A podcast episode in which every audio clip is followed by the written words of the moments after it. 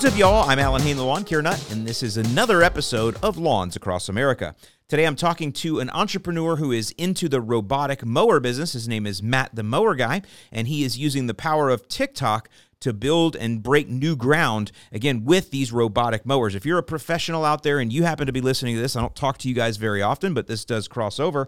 I hear a lot of you all that are talking about that you don't like the battery powered mowers, you're going to stick with gas powered mowers until the day you die and all of these things. And I'll tell you, that the threat to your business is not the battery. The threat to your business is actually the robotic mower. And so if you want to know what is ahead, if you want to know where the early adopters are, and if you want to know where the biggest businesses are going to be in the next 10 years, they're going to be those built around robotic mowers. And you can take that from me, somebody that is a silent observer on the outside, don't talk to pros very much, but I still do have very big opinions based on what I see and trends that I see in the marketplace. And so when Brett said, "Hey, this guy called Matt the Mower Guy is coming in town because Brett is into these uh, these types of mowers as well," he said, "Let's have him on the podcast." I said, "That's a great idea." And uh, I'll be honest with you, I was not expecting what we got. Ended up being a great interview, and hopefully you'll be inspired. So with that, let's get right into our interview with Matt the Mower Guy. Matt the Mower Guy, welcome. Now, we haven't done any talking ahead of this. I have no idea really, except I've been on your TikTok a little bit here and there. So I'm excited to hear about you. And you're an entrepreneur. That's why I have you here. And you're an entrepreneur in the lawn space, which is definitely why we have you here. So, Matt the Mower Guy, tell us about yourself. What do you do? Well, that's kind of simple. Um, they call me Matt the Mower Guy. What my company does is we sell, install, repair, maintain robotic lawnmower systems. I always tell everyone I don't work for a single manufacturer. Uh, we're just a bunch of robotic lawnmower experts. Okay, so if I'm your customer, uh, I'm a residential home. Is that your main customer? Is residential? Or are you going commercial too? Yeah, we have a little bit of everything: a little bit of government, a little bit of commercial, a little bit of residential. Right now, by far, residential is the biggest, but without a doubt in my mind, commercial is going to overtake it probably next So, year. so right now, which segment is growing fastest? It it has been residential for years. Um, but what is in the pipeline and for sales, commercial is going to jump over top of all residential just because of the sheer size of the property. Right. So, so we've actually talked about this recently. Uh, we did a did a podcast not too long ago. After actually, when did we do that? After GIE last year? Yeah, we talked all about So, what so our thoughts were from we went that. to we went to GIE last year. You were there, right? Yep. And uh, our thoughts from GIE were number one, electric is getting big, and number two, robotic is getting big. And so we actually talked about we painted scenarios, right? And uh, one scenario that we thought would be blowing up in the next little bit was commercial for units like this, right? Yes. So these big commercial properties like here where we're constantly doing Zoom calls and, and stuff like that where I don't want a loud, noisy lawnmower buzzing back and forth by my window. So I mm-hmm. could see commercial going blowing up oh. with robotic stuff. Oh yeah, and it's it's beyond just the noise. And what's funny is like because I'm around the robots so much, I don't think about the noise until I hear a regular lawnmower way off in the distance and I can still hear it and it's like 300 yards away, 400 yards away and I can still hear it Right. going It's amazing because we could have a robot mower going in here right now Mhm. and you wouldn't be able to tell. No, not at all. They're dead silent when you turn them on. When they start impacting grass, they we describe it like a human hum. It's about 58 decibels. You'll hear this. It'll sound like and about that loud too. It's so awesome.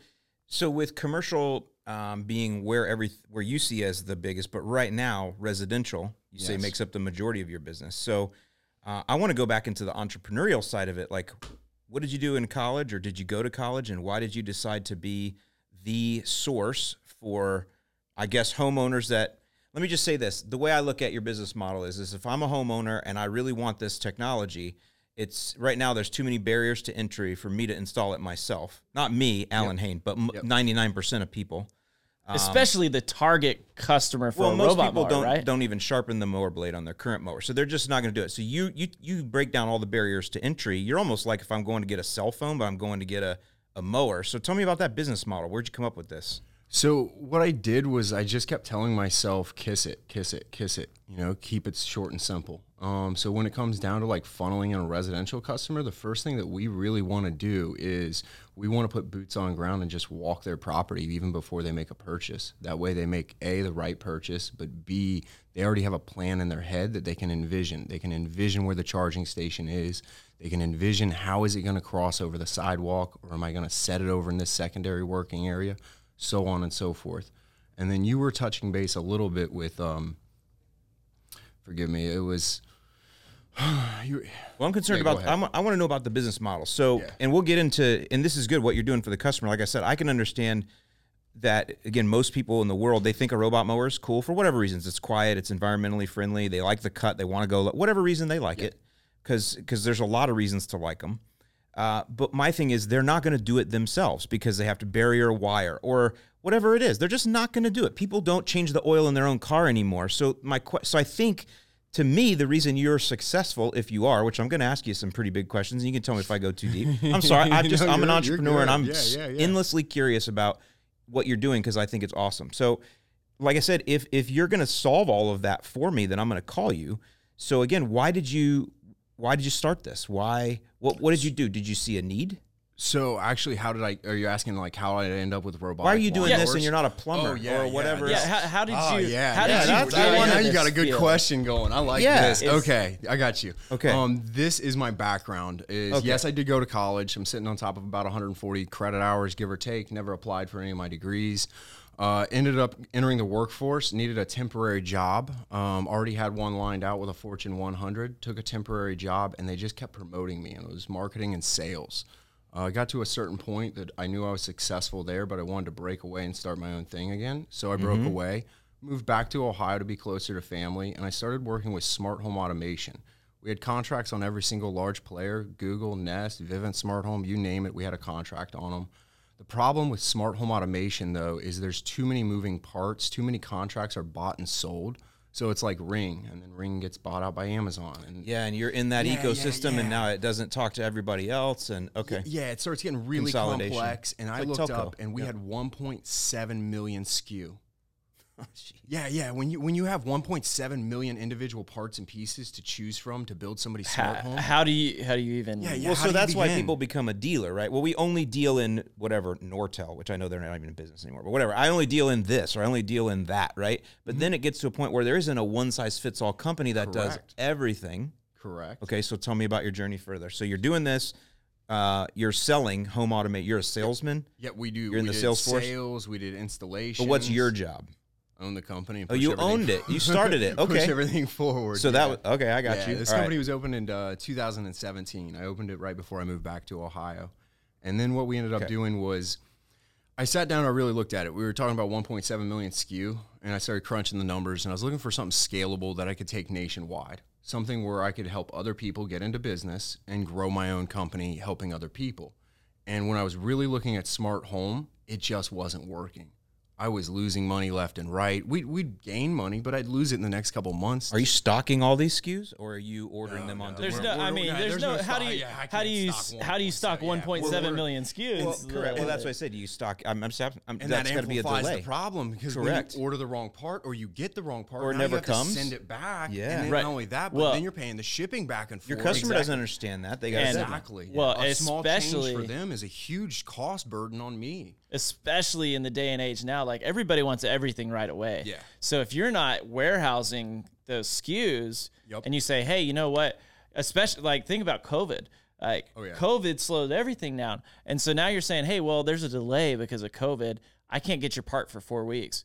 Nobody wants that. yeah e- even before covid hit i knew that it wasn't scalable i knew that there was no way that we were going to get this under wraps without you're right hammering down with one company Which you don't want and to do doing a simple plan. And we never could get that re- those relationships built Mm. to where we could make even one of them so we were talking to them for a long time. We were dealing with vivint smart home. And it's a whole home automation. Yep. we were dealing with google. It's a whole home automation. With amazon they own ring now. And between ring and all the other smart home automation they have we could build a whole smart home automation with them. On their platform, right? the problem was, again, it goes back to is it scalable and is it profitable? And it just wasn't. But what happened on that journey was we stumbled across robotic lawnmowers. Okay, there we go. There it is. So so before you get there, Mm-hmm. what was your experience with lawn care prior to that? Simple. Um, I grew up on a farm with Okay. a with like a four In acre Ohio? yard in Ohio. Okay. Yeah. Um, So was- no no commercial experience, no, no, real commercial nothing. lawn care experience. And Yeah. so when I meet landscapers, that's one of the first thing I tell them is, "Hey, I'm not a landscaper. I'm not here to replace you. I can't. I don't." Because I have a bet they feel threatened, don't they? They do. so the- no, the- Boy, the big do they ones feel don't. threatened. So the big ones don't. The big ones see see, the- me for what I am, which value. is just an expert on the industry, and they have a tendency to draw me in and want to talk to me a lot. Because you come from the tech side, it's cool. Yeah. That's I like where you come from. You're not just some guy. You're you're different. But if I were to run an advertisement with robotic lawnmowers, the twenty dollar a yard guy is going to leave me a bunch of negative reviews for sure. Oh, absolutely. you you see them on your TikTok a lot, I mm-hmm. bet. Yeah. They come by, yeah, they yeah, but you can't string trim. You know what happens to them though is typically if they hang out for more than a week or two, they'll reverse it, and they'll start talking politely and real nice. because they be like, probably see the more." opportunity and we can, i want to talk mm-hmm. about that because we see it but i want to i want to get there yet so you you discover all right and, and i think this is what a lot of business owners do. When you, when you get something that's successful and running you want to do everything you want to do all of the things and then you realize whoa we need to probably scale this back and get good at one thing or two things and this is the robotic mower niche. So t- how long ago did you start really getting serious about that and moving to what you do now? So it's 2018 that we got real serious about robotic lawnmowers. 2017 was when we first opened the company. Within a year, I knew that smart home was going to struggle, and that first we were going to do smart home, smart yard. We are going to heavily push the robotic mowers during summer, start pushing smart home during winter, and run a year-round sales program. Mm-hmm. What ended up happening though was in the first several months, robotic lawnmowers were selling. They were making money. They were staying sold. There wasn't really any issues, and if there was an issue, we had a warranty we could take care of it. It was no big deal. We just replaced the part and keep it moving. So the manufacturers were willing to work with you, and when you called, they weren't. So a lot of times, you, as you know, when you're a new player and you call these, men, they're like, "Whatever, we have distributors. Call one of them," and you're lucky to get a call back. Oh yeah, you can buy a train car load. Then otherwise, we won't talk to you. Do you have any of that issue or? Yeah, yeah, absolutely. Even with the smart home automation. So like when I first talked to Ring about like scaling up, it was five million dollars. Right. Um, you needed to make a five million dollar purchase to even begin to get a discount. And I would look up and they'd be selling it cheaper on Amazon than I could buy it as a dealer. Because they don't want you as a dealer. Yeah, they're yeah, they truly don't that. want you as a Right. dealer. Hmm. And so when it came down to robotic lawnmowers, I did get some pushback. I remember I remember being at GIE and me literally just laughing at in like some of the executives' faces of some big manufacturers because they wouldn't change little things in the contract to work in today's age. Hmm. You know, I the reality is we're right in between two generations, baby boomers and millennials. And the truth is, is the statistics on the millennials for how much work they're able to accomplish is impressive, but it's only because of the technology and the different way that they do business. So, like as we hit COVID, I watched dealers go out of business left and right because they couldn't afford it. I laugh though because my mentor had taught me that you do not waste your money. So my overhead was pretty much zero. And I was running my company like any millennial on a shoestring budget. Even though I had money in the bank, I knew better than, than to waste it on a direct TV service. You know what I mean? Something something silly Right. in my office that is not gonna make me money. And so we just stripped down the business completely and it just runs forward on what we need and not what we want in the business. So let's talk about your business then. If I'm a customer, I order from you. Take me through the process. So you sell me. Um, what's the brand you have? I've got Husqvarna? a Husqvarna. All right, so you sell Husqvarna, Mm-hmm. okay? And because I don't, I'm brand agnostic too. So we'll just say that because they've been good to us. So I'm I'm going to order a Husqvarna, or that's my idea. I've researched it. I call you, Yep. and I say I think I want one of these Husqvarnas for my yard. Yep. What do you do? Well, how does that? How do you trigger a process and take me through the whole thing? Yeah, absolutely. So you can actually just schedule yourself right on our website. Okay. Um, and most of the time, if you call me, text me, because a lot of customers actually have my number, because my, my personal cell phone number is literally plastered everywhere. Ooh, you're gonna And get tired of that soon. my- Probably right after this podcast. my, my favorite thing though is the little the little kids that call randomly, and they're just excited to talk to Matt the mower guy. Like legitimately, That's your they are just working. excited to talk to Matt the mower guy That's for ten that's seconds. TikTok, man. That's is, TikTok it making is. you Matt the mower guy. It is. and I want to get into that too. But I w- make sure I, I want people to know your business model. So I order, I you, I order online. I order an estimate online. I can do this anywhere in the country. Yeah, you can do it anywhere. So in I'm the here in. Florida. I order it.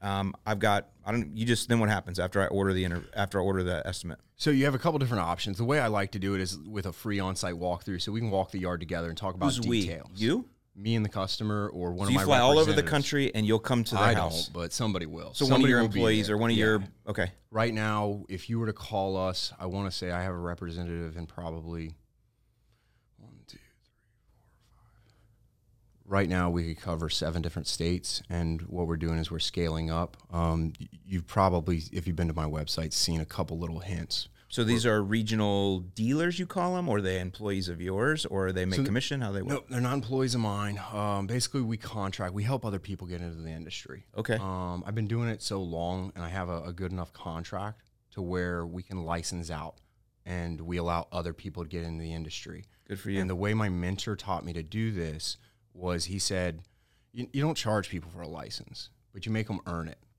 Um, and if they're not qualified, you never give them a license. It's just the truth. It's just going to harm them, and it's going to harm the customer. Makes sense. And so what we do is it actually starts off. We just set up the funnel on the website, and it'll start off by them submitting their information.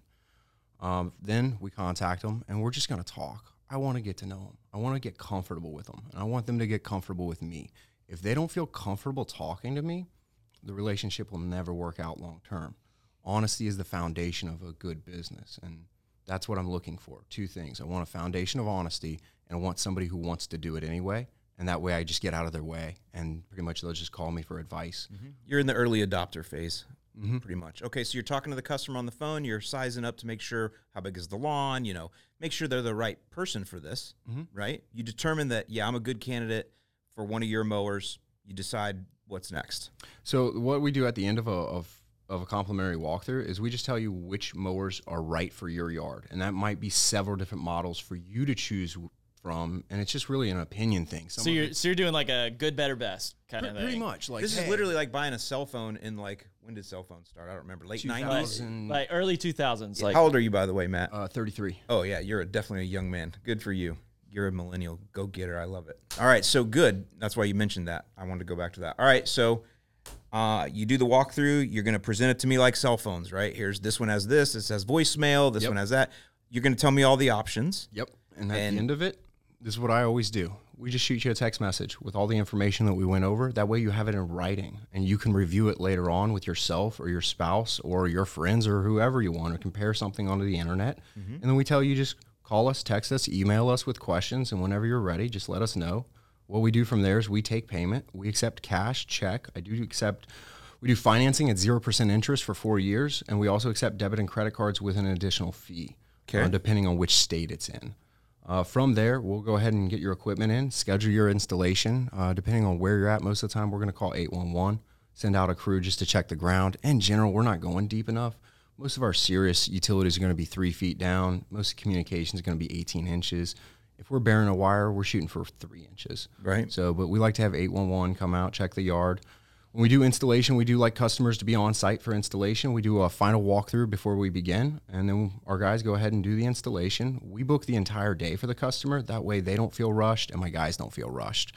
Whenever we get done with it, we go ahead and connect it over to the customer's phone, and then we sit down and just let them check things out. And whenever they're ready to ask questions, they ask questions. Whenever they're ready for us to get out of their hair, they just say, "All right, I'll call you later with questions." And th- that's what they do. Is it's so new to them. It's going to be a They learning watch curve. it. That's what Brett did. yeah. it's it's absolutely a learning curve, but it is cool because like when I Sending me put pictures. Look at what it did there. When I- like when- within an hour, two hours. yeah, when I put in mine, I remember like literally I'm like following it around. yeah. Like I'm so excited that I'm walking behind this mower, just like, hey, oh, look, why is it doing this? Why is it doing that? That's so cool. Like, Why did it do a spiral cut? yeah, now it's doing this. like, it, it's people are excited, and so that's cool. That's cool that you give customers the access to you because you know why it's doing this, and you can explain, hey, this seems weird. Why is it doing that? And you can explain to them.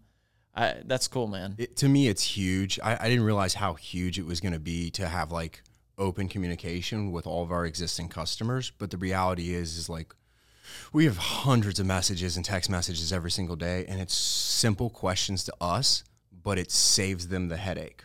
Um, I've watched customers not call, not text, not email us, and then they finally do after three weeks, and I just have to laugh at them because the truth was is nothing was broken, and they right. were hunting Well, so I can tell you, exist. we see we see similar things from the lawn care side where people are freaked out about something, but because we as a company are fairly accessible, Mm-hmm. they they can shoot an email or a text or a, a message on Facebook or Instagram, and you know, to us again, we know, hey, well, that's not a big deal. Yep. But it's a big deal to them because they're new in it and Mm-hmm. they're they're trying to figure it out. So communication is so huge. it really is. The customer, do they own or lease the unit from you? So we have both different options available, but this is my short answer on that. They're always going to buy it. I have no lease customers right now. Um, I always offer it because it get it gets asked so much. But when I present it to them and I present it the way the industry is, it's a no brainer. How long will it last? Typically, I know they're all different. Yeah, it's it's so. I'll tell you the answer of the the best guy in the entire United States that I would trust to answer that. He says there is no life expectancy. If you ask me, I would tell you that my entire goal is to get it ten to fifteen years.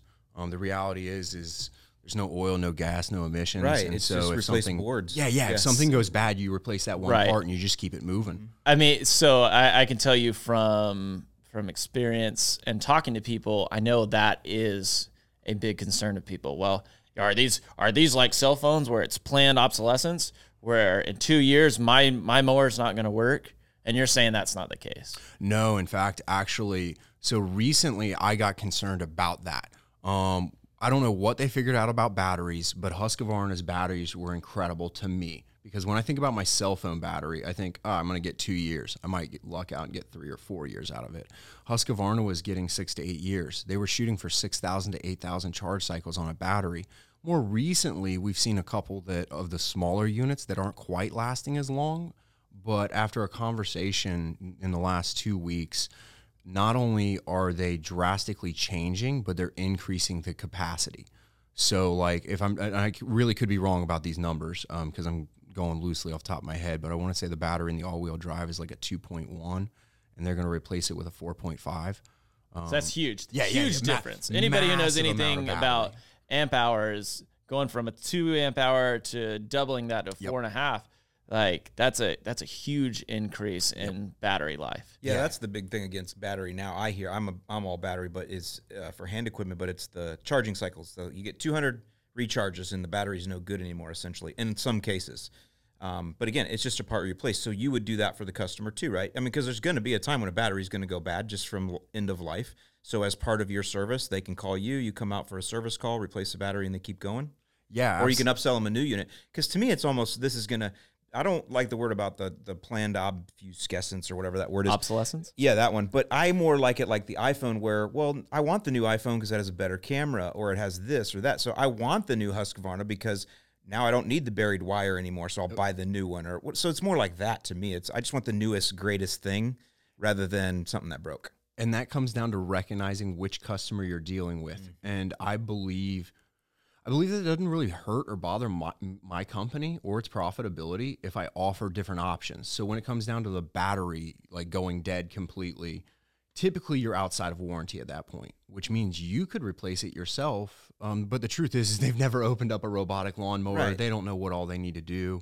So we offer them options either a option one we come out we replace it Option B, you bring it to us, we replace it. Option C, we're happy to mail you one and we'll talk you through how to do it yourself. Yeah, see, I like that because now I, I would be uh, not wanting to call the large company Husqvarna, but I'll call you because I know you. And that's where you went back to the customer service and starting out the relationship the right way and that type of stuff. Yep. Well, because if you call if you're calling Husqvarna or not not to call out Husqvarna, Well, but if you're calling a big major company, for example, Yeah. there's so many layers that you have to go through a lot of times before you can even talk to a human being. And so I would much rather call you directly and you just say, "Hey, Brett, uh, yeah, it sounds like your battery's gone bad. You got A, B, and C. I can do one of the three and just be done instead of being like, well, sir, actually, uh, you know, let's check your warranty status and let's do X, Y, and Z before we even talk about the problem. Where you're offering the the the whole thing to a customer right there and just saying, hey, here's your issue, here's the fixes, choose one. Yeah, and not only that, but like every company's a little bit different. Some of them do have big setup customer services. So like my background, I worked with a bunch of telecom companies, and so they handle their own customer service, even though they might outsource it to a you know call center. Mm-hmm. They handle their own customer service. Husqvarna does have a customer service center, but the truth is, is your average customer should not call them. Um, th- th- then I don't think Husqvarna would even be upset with me saying that. No, because you speak the right language. You get right to it at the bottom. they should call the local dealer um, because many times, especially when dealing with robotics, the experts at Husqvarna, they're there to answer the phone call for me. Um, they're not necessarily the customer service representative, and they don't really have everything set up. Can they take a couple phone calls? Yeah, yeah, yeah. Of course they can, but they're not really set up. And ninety nine percent of the time, if you really have a problem, you're gonna need a dealer because either you're under warranty and I have to crack the mower open and start playing with chips, or you need my dealer software to go. I was ahead gonna say you got to have the diagnostic Yep, yeah, to equipment diagnose to anything. plug in to even see what's going on. A lot of times, So you have so the, as I want to go back to some of this business stuff because it's cool to me. Yeah, yeah, yeah. So I with love the with the uh, with these companies, then how many are you considered a dealer with them all, or are you a reseller, or do they all classify you a little bit differently? S- Oh, you're talking about the Like, manufacturers? Hus- yeah, I don't. so there's so Husqvarna so and I, who else? I don't even I know think who else. before I think before you even go there, Am I going too far too fast? who are you said you work with multiple different companies. What different companies do Yeah, you how many work are there? with? I'm gonna keep it a little quiet on that one. I'll tell you that. Uh, or you could just say, "Hey, I work with ten different companies," or whatever. I don't even know how many players there are. yeah, that, that's what I was about Right? to Because answer. because is- so I can tell you that from my from my side, I am seeing new players enter the yeah, game. there's over every 50 manufacturers when it comes day, down to robotic seems like. lawnmowers. So we have over 50 manufacturers, and every major player in the world has a robotic lawnmower. John Deere has a robotic lawnmower. Honda has one. Stihl has one. In general, they're playing catch up to Husqvarna. Why? Husqvarna came out with one in 1995. And say they they've been Europe, talking right? about this stuff Well, we heard Europe is where it's 20 Europe is 25 the proving ground of all robotic lawnmowers. So John Deere's uh, mower is called Tango. It's in a test phase over in Europe because over in Europe they're not buying it for the first time. They're typically replacing their old mower that they bought 15, 20 years ago. So to them, they're comfortable with it. They're used to it. So, so why is that? Why why are we in the U.S. like so far behind? When Oh. I when I think of technology, typically the U.S. is like, no, you know, we're I think of like the U.S. being advanced. at the We're not. forefront. We're not, though. Um, This is why is because we're the number one market in the world. Nobody wants to bring a product to the number one market without it being ready. So an example of that was Husqvarna. It's a Fortune 500 company. They had Automower in 1995, but it didn't hit the United States really until 2018. The reason being is they wanted to make sure it was ready. And by the time the first fleet hit the United States shoreline, yeah, we had a couple of the older, simpler units, but the mass majority of them were the X series. They had every bell and whistle you wanted GPS tracking, built in alarm, app control, voice control with Alexa. You know, they could park when it rained. They could, you know, all the little tiny features mm-hmm. they had already figured out by the time they said, yeah, we're ready. Manufacturing's in place, shipping's in place. Let's go ahead and drop some units in, start building some experts, and then start pushing it forward. Takes some patience to do that, but Yeah, yeah. And if you're a no name company, like remember Roomba? Yep. Roomba was working on a similar technology. I They- remember hearing that they were working on a robot mower at one Yeah. point. Um, but they were originally just a vacuum company and they launched about 2000, 2002. They were willing to throw it into the US market because they were a no name company. What did they have to lose? They Hmm. didn't have a giant name or a brand that was going to risk something flopping. See, but the, the thing is, though, Roomba has become synonymous with the robot vacuum. Yes. It has. in the same way, when when people talk about tissues, they say Kleenex, Mm-hmm. Kleenex, right? that's And Roomba has become the Kleenex of robotic vacuum cleaners. Even if, I've got a Eufy. There's all kinds of. There's a million different kinds now, right? Mm-hmm. But they're synonymous, and it's funny because even even with the robot Yep. mowers, Yep. everybody in my neighborhood is like, "Oh, The Roomba. you're the guy with the the Yard Roomba, Roomba." the Roomba lawnmower over there." Yep. So it's it is interesting how they took over like as the name for Yes. that. Yeah. It, it really I'm is. sure people. I'm sure customers like or uh, companies like Husqvarna hate that. No, I don't think they hate it at all. Um, I think that when it comes down to Husqvarna and they're looking at the industry of things that they wouldn't like, would be things, same things I don't like, which were- are misleading things. So, like in the last year, everyone's been wanting a wireless unit to go around their house. Sure. And several of those 50 manufacturers actually advertise a wireless unit, and all their advertisements have photos of houses. The truth is, is I know their products inside and out. They will not work around a house. They will not work under tree cover. Not the wireless stuff. Right, there's this waypoint so, thing, right? So yeah, so that's that's something I want to talk about. But let's I want to finish the point you were talking about um, about the different manufacturers. Yeah, so you won't tell us how many. I, I get it. I totally do. But uh, are you? Is that what you are? Are you a? You have to be licensed, like not just any Joe Schmo can call up and go, "I want to resell your stuff." No, no. In general, there's going to be a process to even even with me. Like I said, I'll, I'll give somebody a license, but they kind of have to go through my process and earn it. But that's what I mean. You've gone to these manufacturers and you've been able to negotiate a deal where not only are you the dealer, reseller, whatever term you're using, but you're also able to grant others to be able to do that. Like you can't do that with Toro. You can't just go and, and let anybody sell Toro's grandstands. It's not going to happen. no, you're you're absolutely Right. right. So you've, to your credit, you've worked through that, right? Because I get it. If you control distribution, that's great. yeah, it's. so how many customers do you have now? I have no idea. I don't look at the numbers like that. So I used to. I came from sales. More than 10? oh yeah, way more than ten. More than 1,000? um, probably right around ish. Okay. Right around. So that's at good. this point. with And how many employees do you have? Still just you? So we have 44 different people that are under contract right now, but that includes everything from accounting to HR, if that makes sense, Mm-hmm. online. Um, right now, when it comes down to actual laborers in field, I keep it short and simple. Um, so we have four different guys that we use regularly for labor that are in the five cities that I'm running directly. Okay. So somebody else that you license out, that's their job is to build their territory, find their contractors. That's their deal, right? They get a. Is that how that works? Like if I wanted to start this business with you, if you liked me and I wanted a license for Florida, for example, yeah. how, how's that work? Basically, it starts off by filling out the information on our website. From there, we just sit down, we talk, we get to know each other. Um, you're going to have to have a separate LLC. Um, so, most likely, it'll be setting up another LLC, getting your insurance, bank accounts, EIN. From there, it's a discussion of what brand you want to run under. Do you want to run under? Because I right now I do not want anybody running under my current brand. We actually have a new trademark, a national. Yeah, see now you're getting trademark. like into franchises. And, well, there's that's a whole other business model that Yep. I've looked at, and it's not for me, but I mean it could be for a lot of people. So yeah, Exactly. And and so my honest opinion though is everyone should just create their own brand.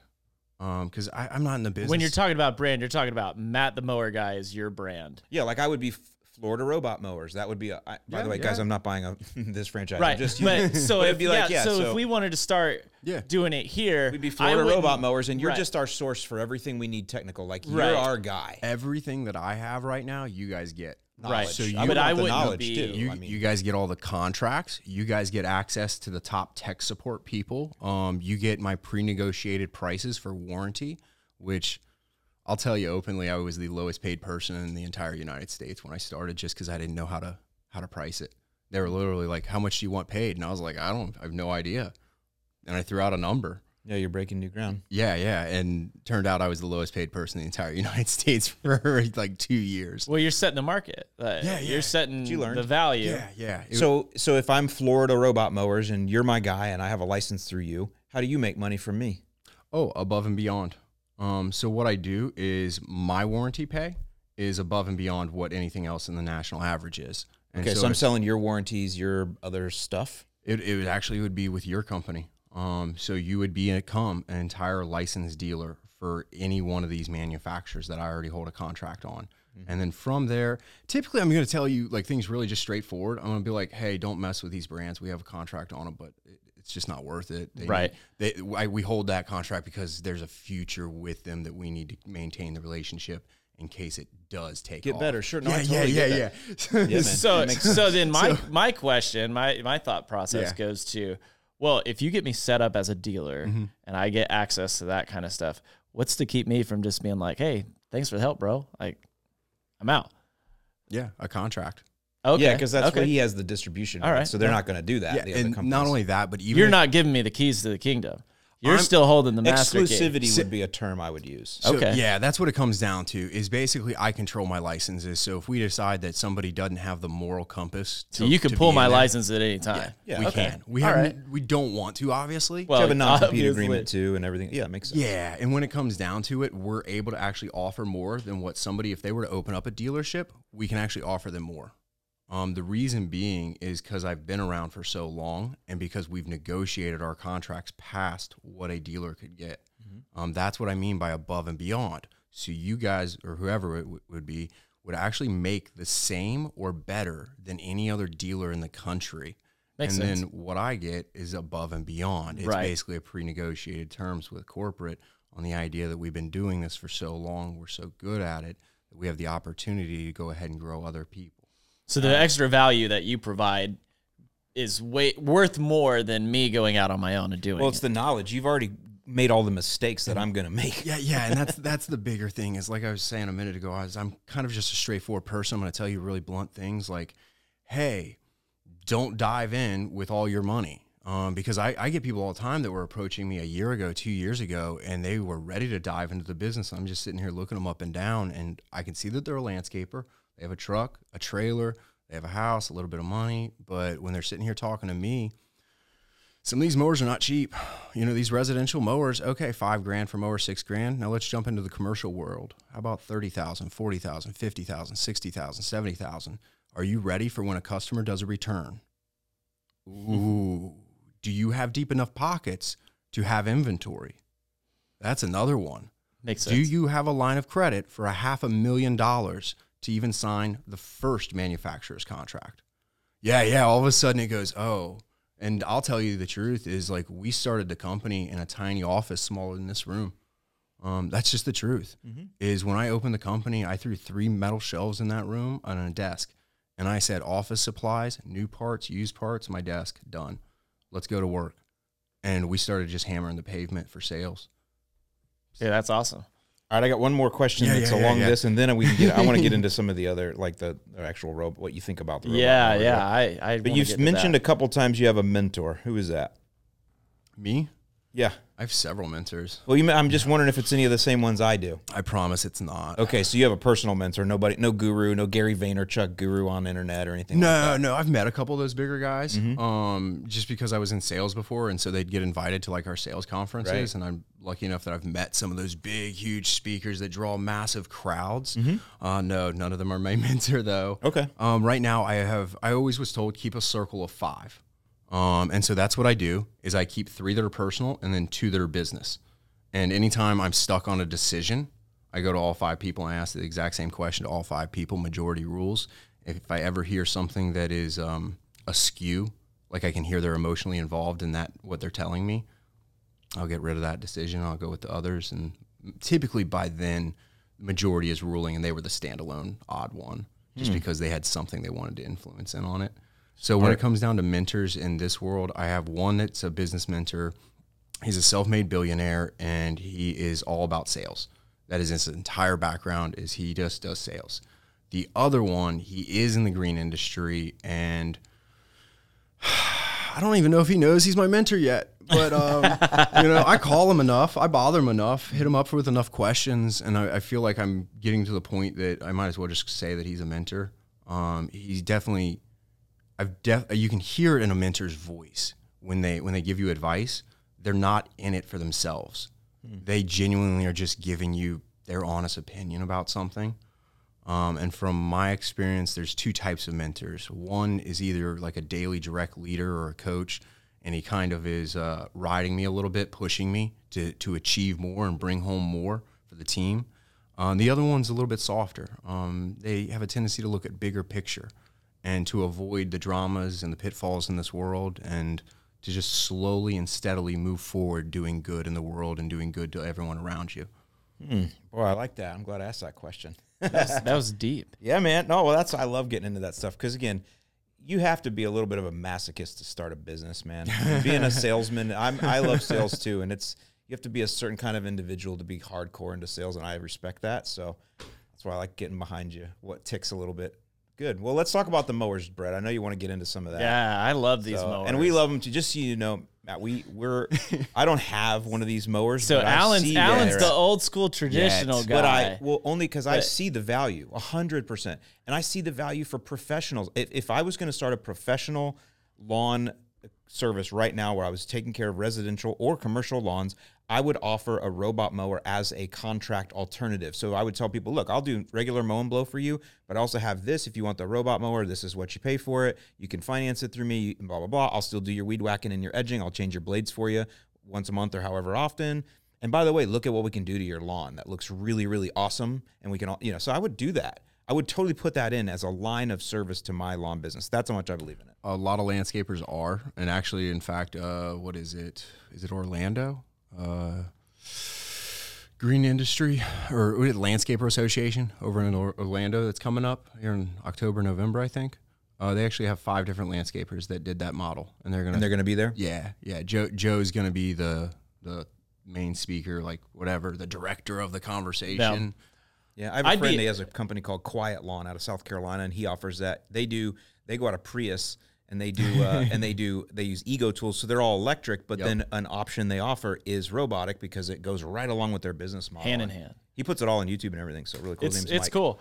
So so as far as robot mowers go, things have changed a lot in the last couple of years, right? Yes. So where do you see things you know, a year from now, five years from now, ten years from now?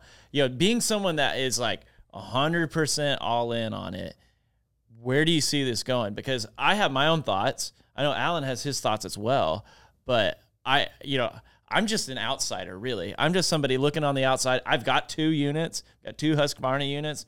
I love them. Um, but there are, from my opinion, there are some things that I would change if I was in charge of that. Where do you think where do you think things are going? Uh, up. Uh, without a doubt, sales are going to increase in the next couple years. I'd say within five years, we will be heavily into the major majority of the United States market. Uh, within 10 years, it will be a complete norm, um, as in nobody really will be looking at a traditional lawnmower unless it's something specialty, like a real mower that they wanted, or one of those, whatever. What's a floating mower? Fly Flymo. The Fly yeah, mow. fly like a mower, the fly hover mower. Yeah, or- the- unless it's one of those, like eventually it's all going to become robotics.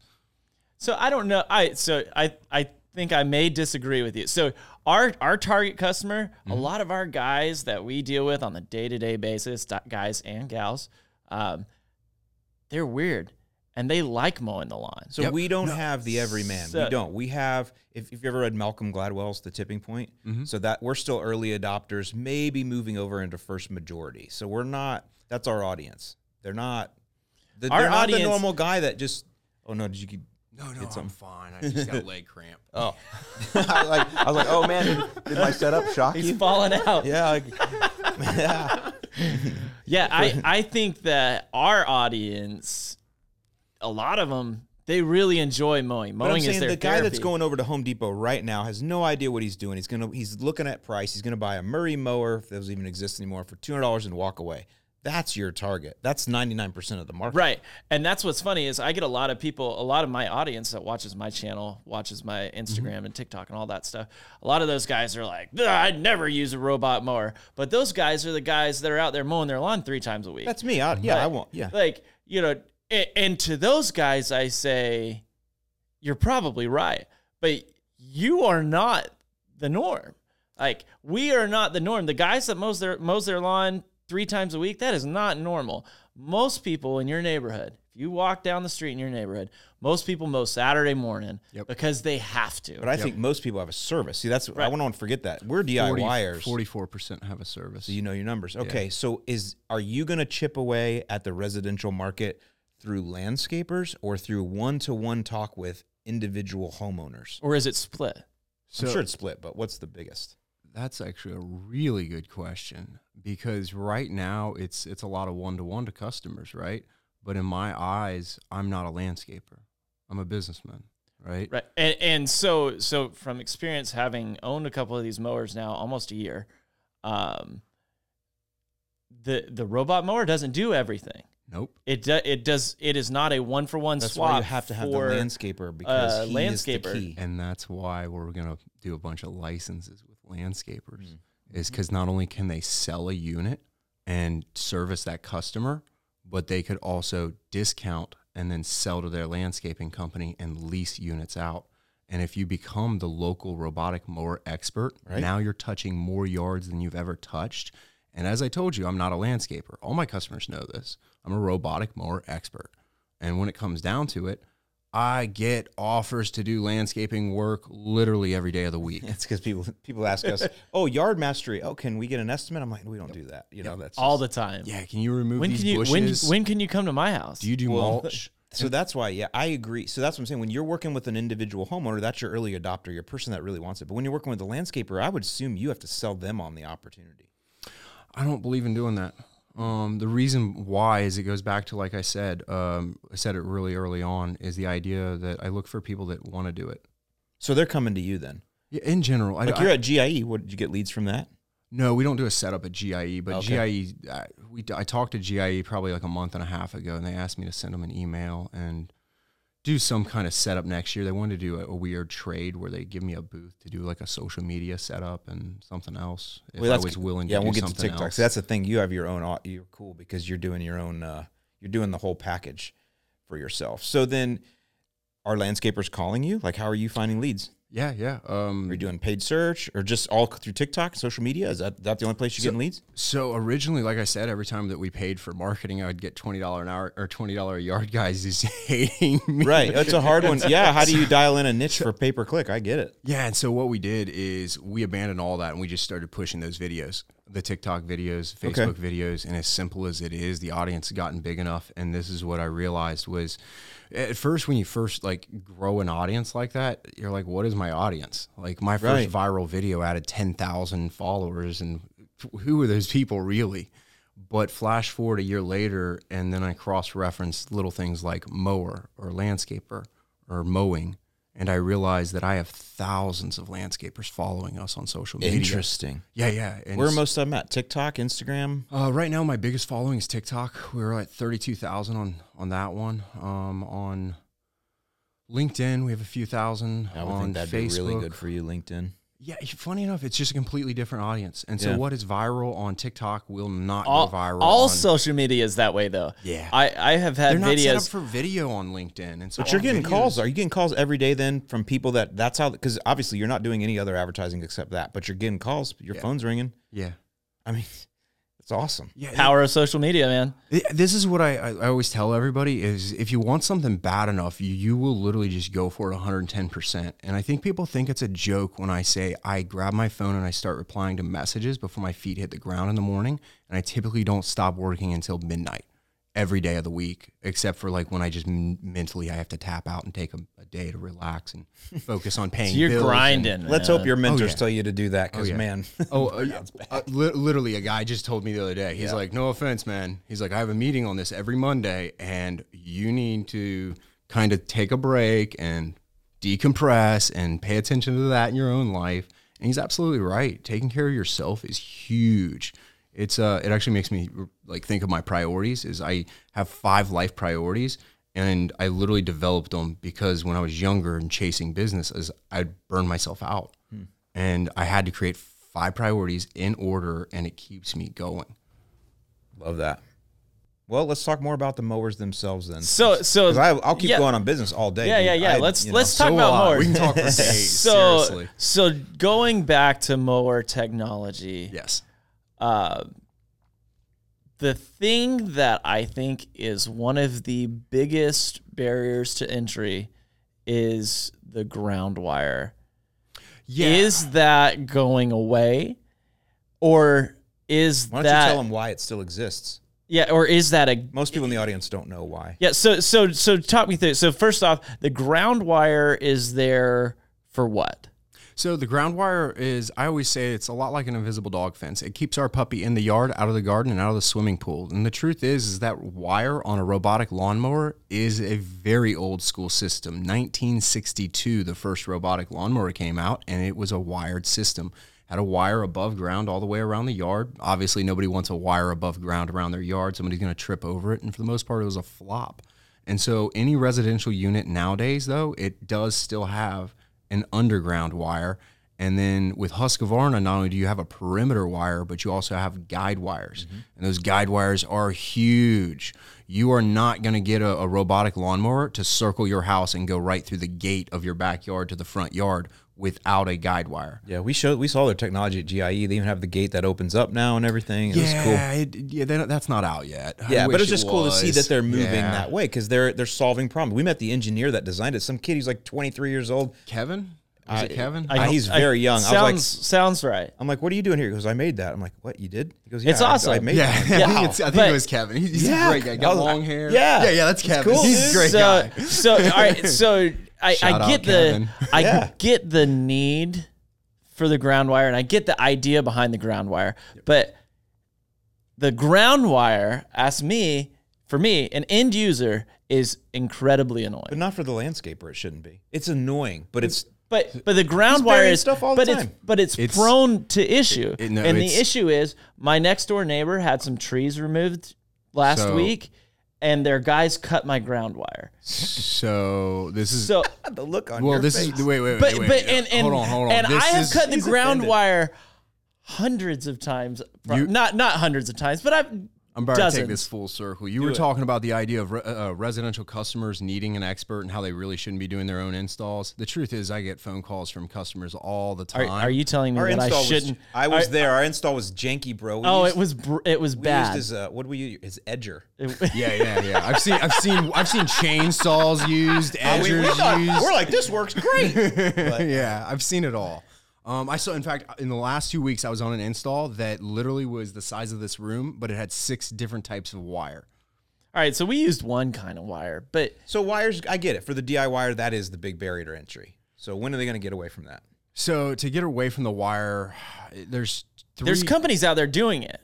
Yeah, but none of them are on residential. And that's what I meant earlier by misleading advertising is they advertise it like it will work on residential and none of them do. Um, there's three different systems I'm aware of that have a wireless opportunity around residential, but none of them are functional or available on the market at all right now. Well, I didn't know that. So that's okay. So you so we can bottom line it and say if you want a robot mower right now at your house, it's going to have to have a, uh, a guide wire to actually work. To actually If work. it's if it's a You residential buy one unit. but I mean Yeah. to but actually there work. because because Husqvarna has the EPOS units, Yeah. right? And those aren't those are 100% wireless. wireless. Those are but those are running off of RTK technology, right? Correct. That's the waypoint thing. Yeah, right? so you basically have to have a like a, A beacon local reference somewhere. station looks like a dome security camera. and if it can't and if it the if the mower Can't cannot see, see, that, That's why well, we that can't happen. You can't mow close to the house. That's then. why we can't circle a house. Right. And you also need clear line of sight with the satellites, which typically are going to be on the equator. So you need a line of sight south. And if the trees, I like, I'll give you an example. Yeah. I can get away with doing an install in winter when there's no leaves on the trees. Up Oh, north. But the, as soon as those leaves fill in, leaves hold water and are going to block that signal. Anywhere that it goes behind that tree or behind a building or something like that, or gets too close to the building, it's going to lose line of sight with either the satellites or the reference station. Yes, there is a multi reference station unit Mm-hmm. that is coming out. I wouldn't hold my breath for it next year, though. Yeah. Uh, maybe two years down the so road.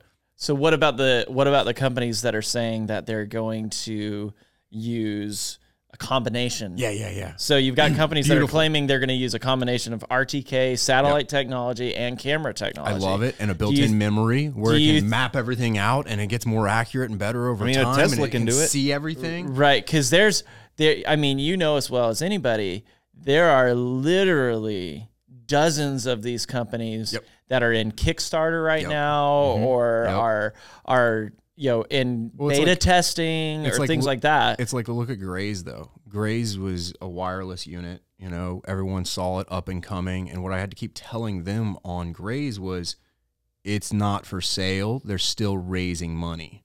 Um, and repeatedly, I get phone calls because they, Yeah. they were doing great marketing on Facebook. There's there's a handful there's of companies that are doing the exact same thing right now. and then when they don't reach their benchmark for manufacture, That's the they lose investor money because product it's got so catch. Yeah. Yeah, the investments always have a catch. You know, if somebody gives you twenty million dollars, it's one thing to do like a, Kickstarter and raise twenty bucks from hundred thousand people, and now you got like two million dollars in the bank you can go play with.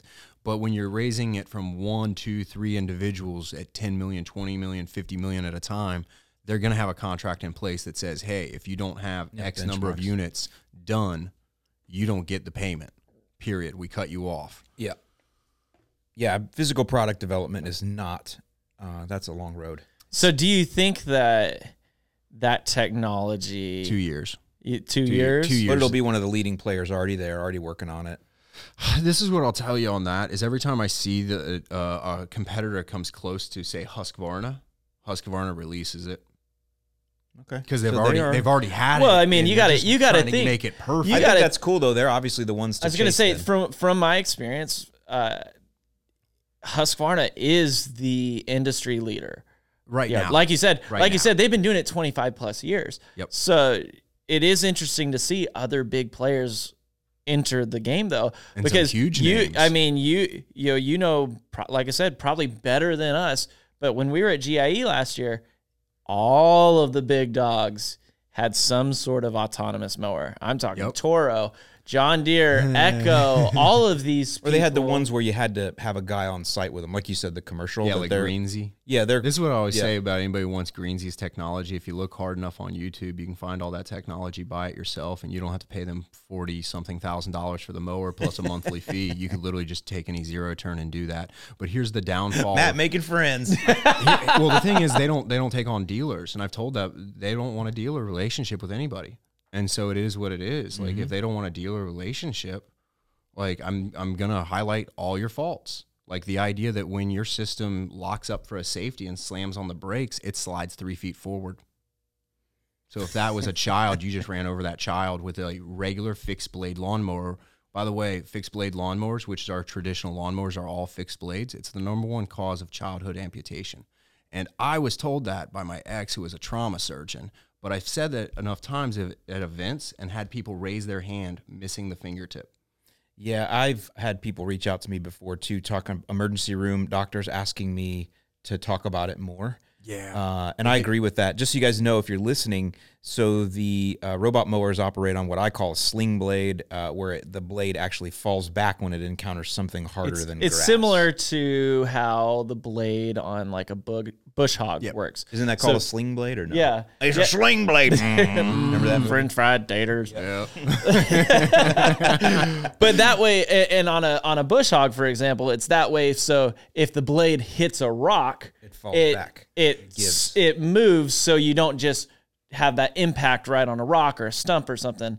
Uh, and it's a similar idea for the robot mowers, but on a much much much smaller scale because you're using uh, basically like safety razors, right? Double sided razors. And if they hit a rock or a pebble or a stick or something, that a prevents finger. them from breaking the blade. and this is all going right hand in hand with the idea of why Husqvarna is ahead of everybody else. So they actually did toddler testing in the early 2000s. Um, Oh and, boy, I wouldn't want to have been there for that. and not only not only did they change the body design a little bit from it, but they also added more safety features. And so when I got into robotic lawnmowers back in 2017, I bought every brand I could get my hands on and just started running tests. And I had two questions. One, legitimately, does this cut grass? Because if it doesn't cut grass, I don't want to represent it. Two, is this safe around an inquisitive toddler?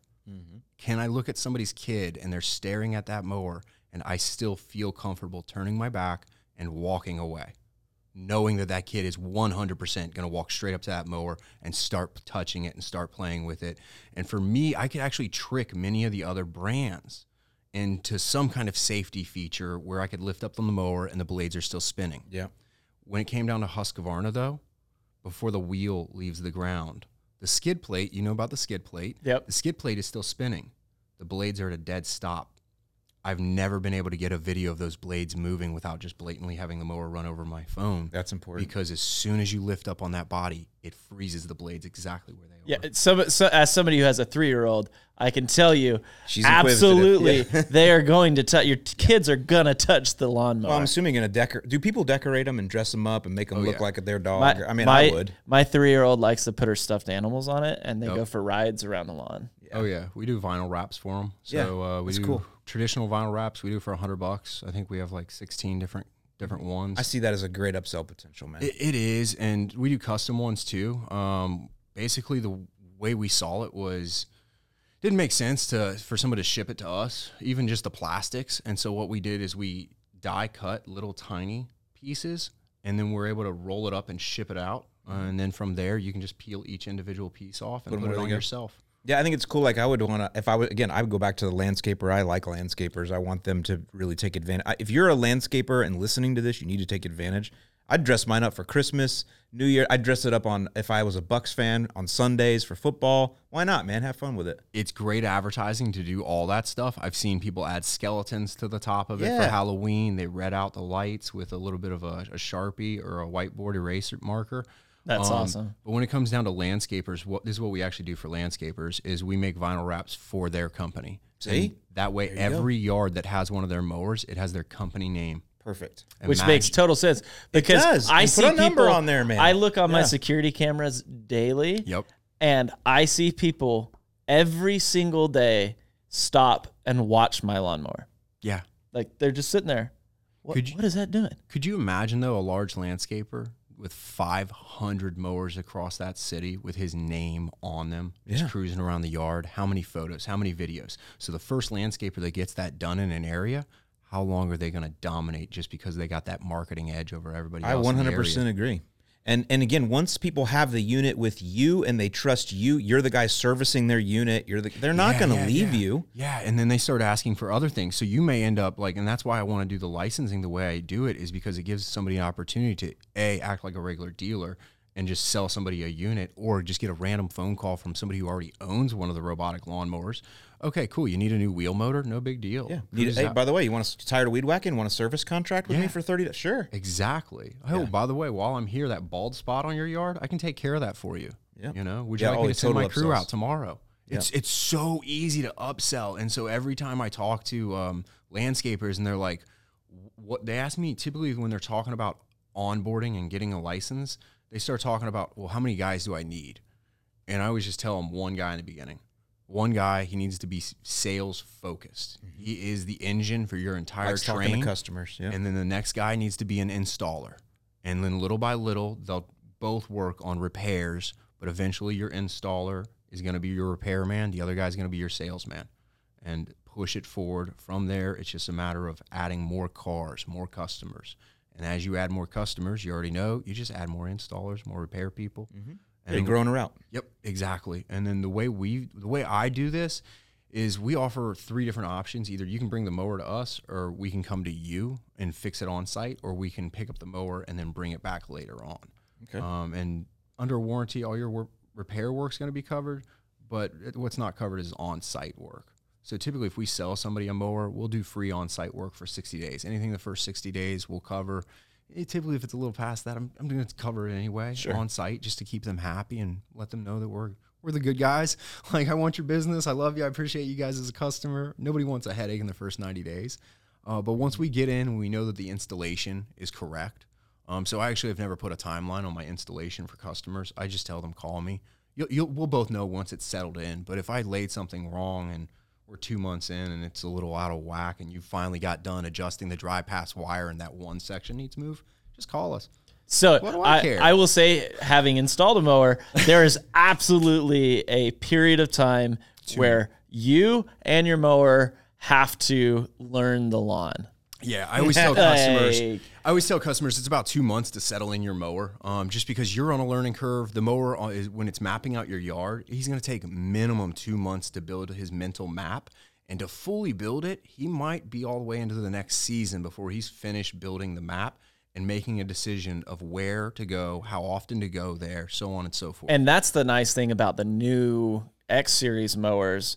Like I've got a 415X. Yep. And it has that mapping technology. The aim To where it literally I can I could look on my phone right now and it's gonna tell me exactly where that mower is, where it's been. Yep. Like super cool. You can create stay out zones with that. So if you were to dig a hole in the middle of your yard with a traditional unit, you'd have to barricade that hole off so the mower He didn't uses fall in. He uses toilet seats to cover the holes in his backyard. That That was Literally one that was one time. yeah. It was one time. He's on vacation. He calls. He goes, "Something's wrong with the with the robot mower. Can you go over and see? I go over and it's a toilet seat covering a back uh, a hole, and one of the wheels fell in the toilet seat. So, listen, here's I have to run because this is I didn't expect this to go this long. This is super, but you guys keep going if you you want to keep going. Yeah, I, I'll, I know I'll it- hang out all it's day. super douchey to have to leave the middle of a Yeah. podcast. I'm You're sorry. I leaving just, your own podcast. no, I didn't right? expect this to go. I'm just telling you. I mean, I'm into it, but I cannot miss this appointment. Yeah. So you guys keep going. You know how to stop everything. I do not. you don't. You Nope. Push that button there, and you can figure out that camera up there. All right. And make sure Matt gets a lot of uh, really good um, swag and stuff. All the before he goes. swag. Seriously, I'm sorry, I have to go. I I thought this was going to only go like 30 minutes, dude. But we will have you back. How often are you down here? So I'm here for the night. I'm going to go to the baseball game tonight, and then Mm-hmm. I'm flying out in the morning. All right, but how often are you in Florida in general? Hit or miss. Okay. Yeah, I'm not Next here. time I'm you're not down here here- on a regular basis. But, Next He's gonna be here, a you GIE. but uh, the So we'll see him at GIE. yeah, you'll definitely see me at GIE, and the plan is to have coast to coast domination. So hopefully you'll see me in Florida right. a lot. You like how more. he's Well, you have to come to our event that we have. We'd love to have you come over that way. It's great networking, meet with some other influencers and that kind of stuff. definitely. And uh, all right, well, let's just wrap it up then, since uh, I got to run anyway. But uh, Matt, tell them where they can find you. What's your website? WinfordSolutions.com. It's W I N F O R D Solutions.com. And so that's if I'm a customer and I'm looking to buy a, a mower, or if I'm a landscaper looking to talk to you, or anybody looking to talk to you about being a reseller or dealer, or whatever you call it. That's where they should go. Yep, absolutely. If you're talking about wanting to be a reseller, getting a license, uh, if you click our drop down list, it literally just says become a dealer. And you can select that. And then from there, it's just submit your information. We'll reach out to you, start an interview process, and decide how and if we want to move forward. Awesome. Uh, when it comes down to being a regular customer, it's simple as one, two, three, and it is literally the first thing on my website. One, contact us. Two, we walk your yard. Three, you get your mower. Um, when it comes down to everybody else, when it comes down to commercial sites and government sites, typically we're going to have to set up a meeting. We're, we're going to have to make a, a larger picture plan. When it comes down to cities and park districts, we have to do an entire master plan. Um, and that, Makes that's just sense. the truth. Safety issues and all are different. It just it starts getting really complex once you get past a thousand acres. So it's one thing to do like a You're yard. doing properties that large. we're negotiating with properties, and I've already got That's several of them that have already said yes, it's a done deal. But we're waiting on regulatory issues to clear up before we can move forward with installation. That's an See, now that's something I would love to talk more about. But we'll, I mean, Yeah. we'll definitely have you on again. The. FAA literally wrote their rule rule book because of me. That's a pretty cool claim to fame there. I, yeah, I wish I didn't have it though. I wish they would just let me install the mowers. Jeez, yeah, right. All right, we have to save some stuff for the next time. Seriously, we will have you back, man. Love you guys. Um, this would be awesome. So thank you. I mean, I'd loved hearing about. I love the entrepreneurial stuff, man. I like your drive and No, like me and you, you we're going to talk about business a lot more. Yeah, I because like I. I, I'm just addicted to business, and it wouldn't matter what business you could get me to talk about business on any industry, just because I'm. Ever since I was a little kid, I've always been into it. and I'm fascinated about it. that's So good. We'll have some good talks because more. I enjoy business, but it stresses me out so much. I'm gonna be honest with you, man. But okay. All right, hey, All right. make sure you look this guy up on TikTok. It is Matt the Mower Guy. Matt Yep, the mower Matt guy. the mower guy on TikTok. Uh, you can definitely follow my regular. Oh my gosh, Google. so it's Matt the mower guy on TikTok. Uh, you can definitely welcome to follow any of our social media for the business. It's Winford Solutions, uh, WinfordSolutions.com, or my name is Matthew Patrick. I have a regular Facebook, believe it or not. You can follow that too. Young guy on the Facebook. Thanks, Matt. Right, good guys. having you, brother. Anytime, guys. All right, there you go, guys. Hope you enjoyed that one. Something certainly a lot different than what you're used to, but very, very interesting to me. My biggest thought there, or my biggest takeaway in the beginning, as you know, I kind of mentioned, I kind of called out lawn professionals, you guys that are out there doing maintenance week in and week out, mowing lawns for folks. I really do think the future for you is in autonomous and go into that kind of cell phone store model where you have the different models of mowers. You can lease those out to your customers. You can sell them to your customers every couple of years. They buy a new one, an upgraded one. And that's all on you. That's all something that you may even own a finance company one day because you're financing so many of these. And so, by the way, that's one of the secrets to how auto dealers make money. Uh, but you got to kind of think about retooling your business that way. Maybe if you're a dealer, this is uh, something for dealers to get back into. Um, I don't know, but you're still going to be on these properties, professionals. You're still going to be out there every week doing the edging and the weed whacking, which is the thing the homeowners even hate worse than mowing. So they're going to still have you around because they need that done. And then again, they need somebody to sharpen the blades, change the blades out because they do have to be changed every so often. And then honestly, the bigger threat even further threat that these robot mowers have is to you fertilizing folks out there because lower cut lawns are going to naturally be less weedy. And I think that a reason that people call companies like TruGreen these days isn't necessarily to have the lawn green, but it's more because they want the weeds gone. And so a lawn that is literally cut every other day, even though it might have weeds in it, it doesn't. They don't show ever, um, and they do have less weeds anyway. So I don't know. We'll have to see. It's me throwing out some spitballs there again as I sit here on a Sunday afternoon, just chilling, hanging out at the office, and uh, doing the thing I love, talking about lawn care. So. I'd be interested to know what you all think. If you're on YouTube, leave me comments below. Otherwise, hit me up on Twitter, Instagram, Facebook, or wherever else comments are sold. I'm Allyn Hane, the Lawn Care Nut. Thank you so much for listening. Hope you guys have a great rest of your week, and I'll see you in the lawn.